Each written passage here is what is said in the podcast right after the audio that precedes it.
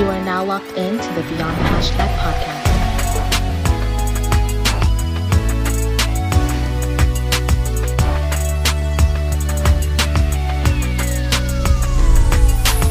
Hashtag BTH Pod.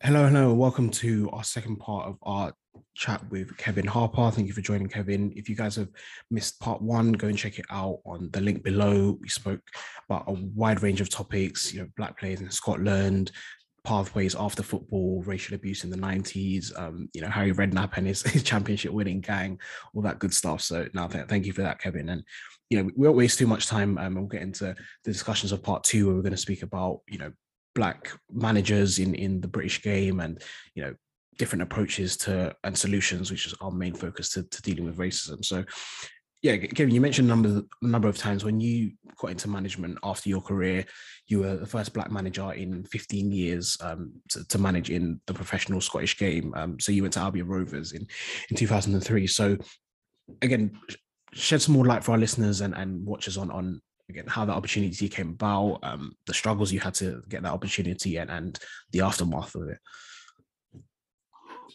I had uh, had obviously retired when I was was 32. I was looking in a window, went to turn right, done uh, my my knee. Then that sort of finished my career, which probably I wasn't ready for if I if I'm being honest at that at that point in time. Uh, and from then, it you know turned my back a little bit on football. Then came back to it. You know, went and done my badges, done my A done my B license, done my A license, and then thought, you know, I'm going to go and apply for some jobs. So you know, I, I, didn't think it was going to be easy, but I, I, must admit, I didn't think it would take me 40, 40 plus jobs at all levels just to get, you know, one interview. Mm. That's how it took me. It took me that amount of amount of time to get one interview. You know, probably had about three replies back.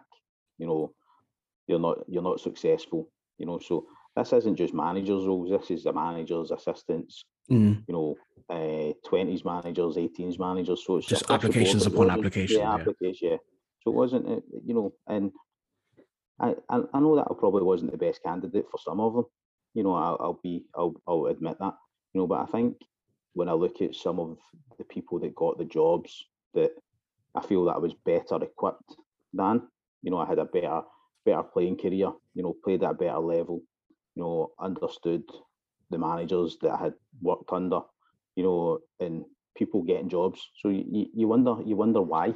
Mm. You wonder why, you know, and you know, there hadn't been a, a black manager in, you know, as I say, 15 years, certainly in the lower leagues, you know, 18 years uh, in the the higher divisions. So, you know, obviously there was a little bit I believe I believe there's institutional racism. You look at Scottish football just now, there's one one black person in the game, you know, and that's an assistant manager at Livingston. Uh, so for so for me, you look at that across the board, and it's it just shows. You know, you've got you've got forty plus teams in Scotland. The majority of them have an, a, man, a manager, assistant manager, and you know a first team coach. So if you if you look at that, that's over 120 jobs, you know, yeah. give or take. And for there to be one one person in that and of of of colour and yeah. their roles then I think it says something. You know, I, I, think it's I think it's difficult enough to get in as if you're away out of the game. You yeah. know, but I think it's even more difficult if you're if you're a black if you're a black coach manager trying to get into the game.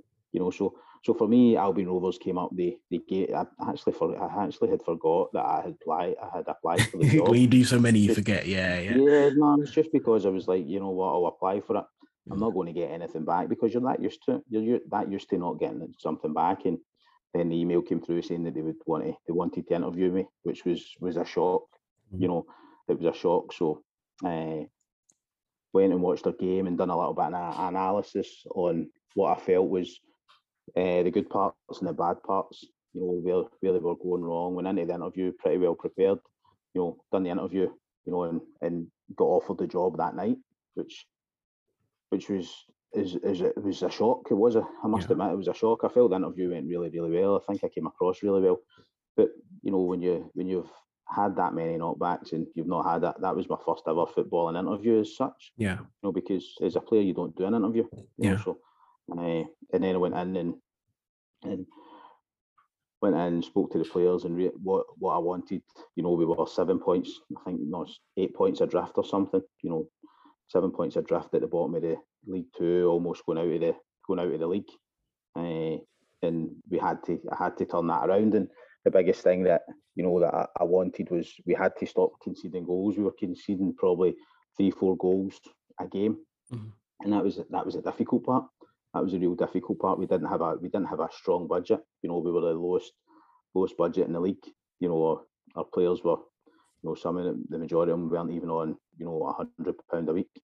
Yeah. Uh, so it was it was tough enticing enticing players uh, towards us, and we had you know we had players that I just felt, and that's no disrespect to them, just weren't good enough for the Mm. level that they were playing at. You know, and and and I'm aware that you know, like as you as you get up the levels, it, it becomes more and more difficult.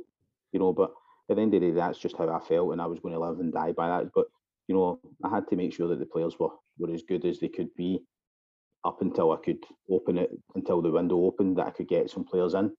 Yeah. You know, and unfortunately enough, I had to do a bit of, you know, had to release release players, get them off the wage bill so that I could bring player different players in. And you know Mhm. what I looked what I looked for was people that would work hard, that would give hundred percent, that were leaders. And I was fortunate enough that you know I was able to do. I was able to bring five or six players in to add, probably seven players to add to the players that were there. You know, Yeah. we were fortunate enough. We had we had a goalkeeper that was on loan from Motherwell that was there for the season, which who who was a young kid, but he was a very good goalkeeper. You know, we, we brought I brought in uh, a striker, uh, two strikers, a midfielder, uh, a wide player, and a centre half, which uh, and a left back. So you know, I, I felt as if the core of the, the team was was was stronger, certainly stronger. Yeah. And the the players that were there were, were leaders. So we worked through, worked really hard on trying not to concede goals, and it took time. It took time, but I always knew that it took time. I I, I- knew that you know Berwick Rangers, who were our closest closest the closest team to us, weren't great. They Yeah. weren't great. Uh, so we had that. We were fortunate enough in that, and I always knew it would come down to probably the last quarter.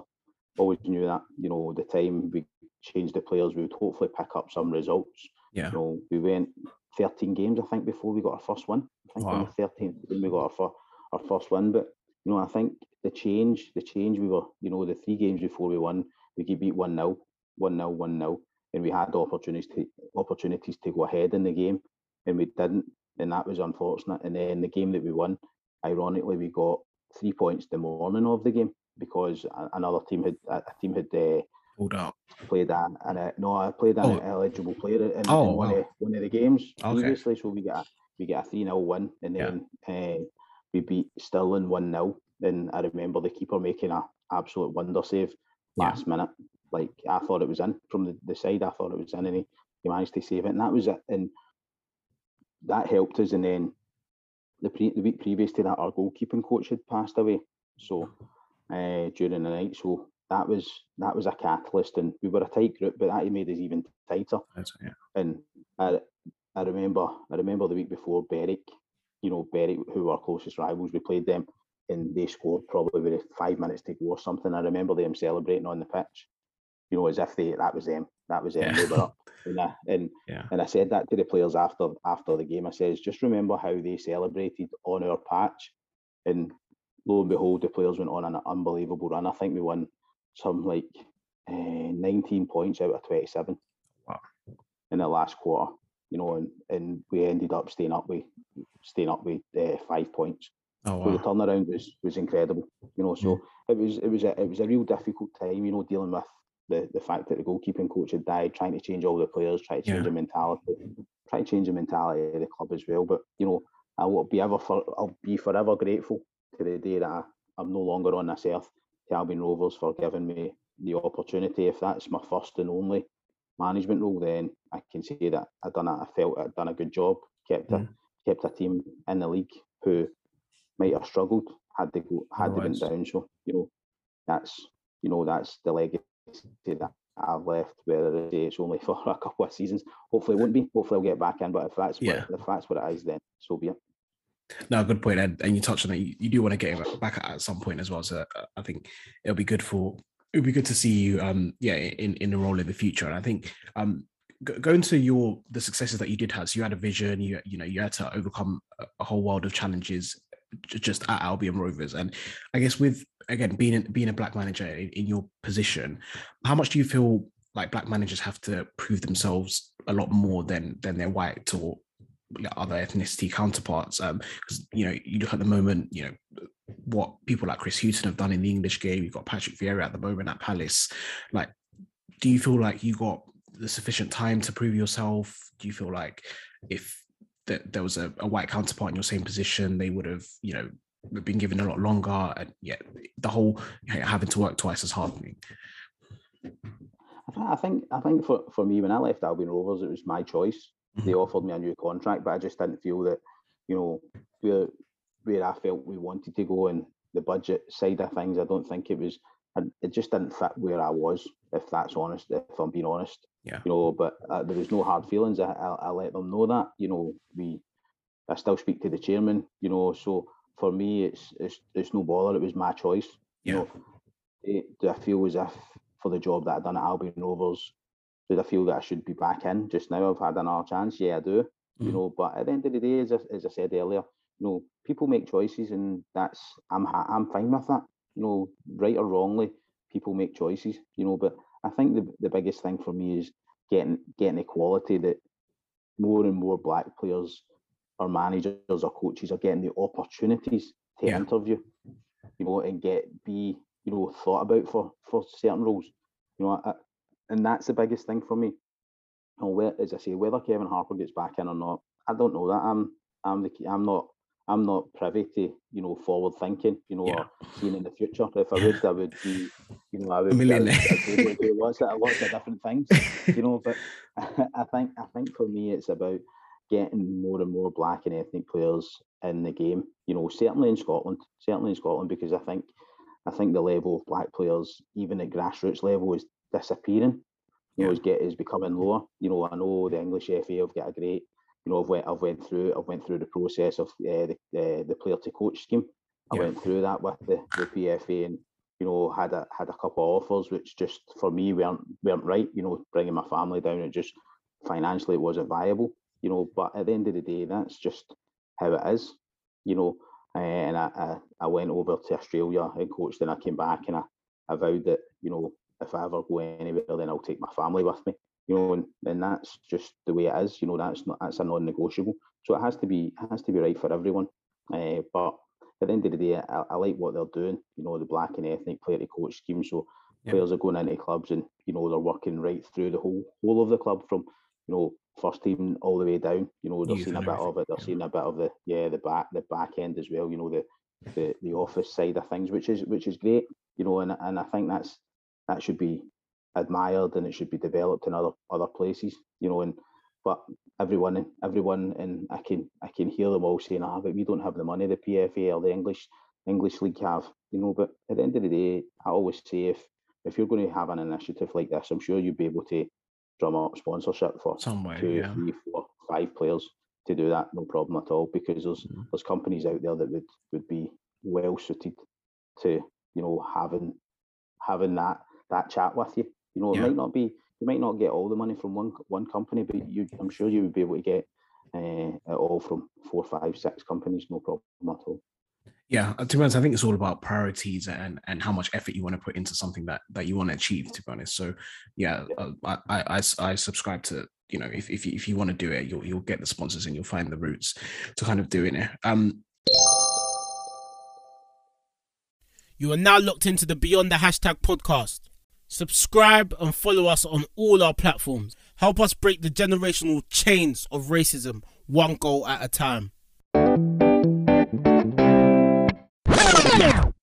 We'll finish up the episode shortly, and I, I want to get into some some more direct solutions. So, one topic that you've raised um, before about you know taking 40 applications just to get your your one interview i'm i'm questioning my head just on an application basis why that was the case, even even just looking at your name to start off with. So so my name's Stephen Adubufor. So I've got, you know, a name that sounds African. I'm a proud Ghanaian hmm. man. So I can understand, as, as harsh as it is, why someone would look someone in you know, Britain would look at my application and that's where the institutional racism will come in and, and kind of discard it because of my name. But your name's Kevin Harper, so that you know that that's a that's a British sounding name. There's there's no there's sort of like if, if you're looking out on just a black and white CV basis, Yeah. there, there wouldn't be any necessary reason to to discard that. So I guess why do you think you just weren't succeeding through the application processes and and what what can be done to to kind of change that I, discrepancy? I think I think for, I think for me when you look at it, you know, I'm probably a, a well-known footballer, you know, in Scotland. You know, most people know me in Scotland as a as a footballer. They know that I'm black. They know that I'm outspoken on racism. Mhm. You know, and I've I've had this said to me before. I've said people have said, listen, Kevin, I think if you want to get back in the game or get in the game, you have to stop talking about racism because Wow. be putting chair, chairmen and, and, and people off Wow. and I just I just go well, you know, and as as I said earlier, if if if I have to shut up about racism, then I'm not going to. Yeah. So it's I'm not I'm not I'm not saying it as a you know I'm not a Martin Luther King type that I'm going to make a revolution. You know, I say it when it when I get asked the question. I'll Yeah. never shy away from it. I'm outspoken about what we do on racism and equality, and it's Mhm. not enough, in my opinion. I've been I've been talking about it for the best part of 25 years, 30 years, you know, and, and I don't think anything's changed. So for people in the game to say that, you know, there you go, there's your answer. And Yeah. and I think for, for me, if you if you look at if you look at the corporate world, you look at the corporate world away from football, and if two CVs go in, and I always use this analogy: if if Kevin Harper's CV goes in and Zinedine Zidane's CV goes in, Mhm. and you don't know any of these two people in the corporate world, and you look at their CV, you know what one's going to get the job because Yeah. they're better qualified. Yeah. You know, it's, it's simple. It's facts. Yeah. yeah, yeah. No. Yeah, it's fact, you know. But at the end of the day, I think in football, people know who they are, you know, Mm. and they and Kevin Harper might get a job over Zinedine Zidane because it's at a lower level Mm. or than Zidane would be, you know. But at the end of the day, ultimately, for me, if they two CVs go in and you see Zinedine Zidane's and you see Kevin Harper's and you think that Kevin Harper's going to be a better option, you know, you've still got to you've still got to interview Zinedine Zidane because his CV looks better. Yeah. And that's ultimately the way I see it. You know, we're, we're too we're too busy thinking about what people have done previously. You know, and and football is has got a huge reputation for, you know, people that have failed and getting another chance. Mhm. Black and ethnic managers get very few chances when Yeah. you look at it. You know, you look at Sol Campbell, you look at his Yeah. pedigree, you know, and we talk about this all the time. You look at Sol Campbell's pedigree, he had to start right at the very bottom, Mm. you know, a league, a league two in England League two. Yeah. No. and other play, other players lesser than him have had to st- have started in the championship or the Premier League. Yeah. You know, so for yeah. me, you look at it and you and that's a fact, and you go, why is that? Why is that? Is Sol Campbell get a bad name? He's got a bad reputation? Don't know. Don't know. You know, do people not like the way he speaks? Possibly. Mm. You know, is it his colour? Possibly. You know, so you don't you don't know these things. You know, so Yeah. ultimately that's what that's what we're trying to find out. You know, but at the end of the day, how can you is it institutional racism? Is it subconscious racism? Is it subconscious bias? Probably. Mm. No, yeah, the, Southampton thing always always makes me scratch my head every time. And you know, there's more players like Jimmy Floyd Hasselbainks getting into British management Yeah. as well, and and he's still having to start at the bottom. And yeah, there's you know, there's and this is a blatant example when you know someone like Frank Lampard, and he's not the best example because he has actually got an amazing CV, but like he you know directly got the Derby job because Harry Redknapp phoned up you know the chairman to say you know give Frank an interview. So I mean, yes, if he had just applied to the Derby, Derby job, he might have got it anyway. But it's just the fact that he got it through directly through, you know, his uncle, and that kind of contact is is you know it left, it left sort of a, a bitter taste in in the mouth in, in that sense. So, and that's something that you know someone like Sol Campbell wouldn't have been able to do just for the simple fact of you know he, he wouldn't have had to gone through that route. So, yeah, it's it's it's, it's yeah, it's, it's, it's a topic that definitely needs more more unraveling and, and more unwrapping. But um, we'll we'll we'll finish up. Um, just a, a question to you, I guess, would and, and you can speak for the from the heart for this one. But what one solution, if you had to only pick one, and there's multiple solutions, if you had to see one solution implemented for the eradication of you know discrimination in football, what what would you like to see sort of in your lifetime before you pass? I, I, I think for me, it's just about you know equality. I think that's what that's what it is. You know, we, we talk about the Rooney Rule, and excuse me, I think the Rooney Rule becomes a tick box. You know, I think the Mhm. Rooney Rule is a fantastic idea. You know, when you when you look at what it's done in American football, but if you even look at the stats in American football, I think it's transgressed since the Rooney Rule came out because Mhm. I know they're they're making a different rule up now because the, the the black and ethnic coaches are less now than what they were maybe five ten years ago Yeah. you know, and that's what happens. It becomes a tick box. But I think we have to we have to open our open our eyes and open our minds to other opportunity. You know, not just the same, same, same. You know, Yeah. speak to people. You know, because until we have that diversity, we're never going to know. You know, and and I always say, you know, if if a black person is going to spend the best part of 15 grand or however much it 15 16 17,000 pounds to go through all their badges to pro level Mm. you know why would you do that with very little very little chance of getting a top job Mm. the only way you're going to do that is if you're in a job and i think that's detrimental right away you know you have to give it op- equal opportunity a white person has got more opportunity of getting in in football and spending that amount of money to get a job than a black person has so if you're a if you're a black coach starting out and you're going in your B license, which is I don't know, I think it's fifteen hundred pounds, seventeen hundred pounds. Who have you got to look at to say I'm going to do this because He's he done got it. there, he Yeah. got there, she's got there. You know, there's several. I'm not saying that it should be 50-50. No way am I saying that. In no way am I saying that any black person should get a job because of their colour. Yeah. So I want to make that clear Yeah, what absolutely. I'm saying is, Yeah. you know, you people should get interviewed because they are they are potentially the best for that job. Yeah. So I think for me, it's about equality. No, absolutely. And, to be honest, thank you for bringing up the Rooney Rule because we're going to actually have a, an episode where, uh, you know, a friend of mine, she's done a whole dissertation and study on the Rooney Rule and sort of implementing it Right. potentially into British football. So, yeah, listeners and, and viewers can look out for that one in, in weeks to come. But no, Kevin, I want to thank you because I know you've got to shoot. So, thank you so much for your time and, and for joining me and and your insights and and yeah, your general discussion. I'm sure you know the listeners will very much appreciate it. Um, and yeah, just any final word before we wrap up. No, just thanks very much for inviting me on, and I, I hope you continue to do do well. And if you need a chat any other time, just give me a shout. No, absolutely, Kevin. Yeah, it'll be a pleasure to have you back on. But uh, thank you guys. Please keep liking, subscribing, comment your favorite part of this episode, and any any questions you have for Kevin, you can shoot him in the comments, and I'll or you know hit him up on LinkedIn, all that kind of stuff, and we'll we'll stay connected. But cheers, guys. Have a, have a good day.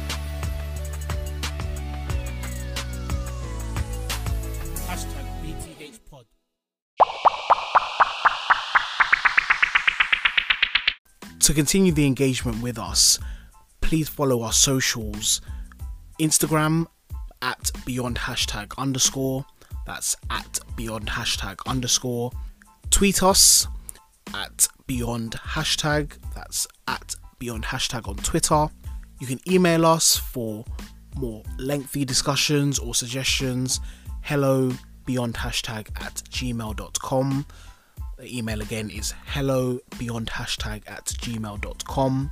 And our episodes will always be available on Spotify, Google, Anchor FM, and Apple Podcasts.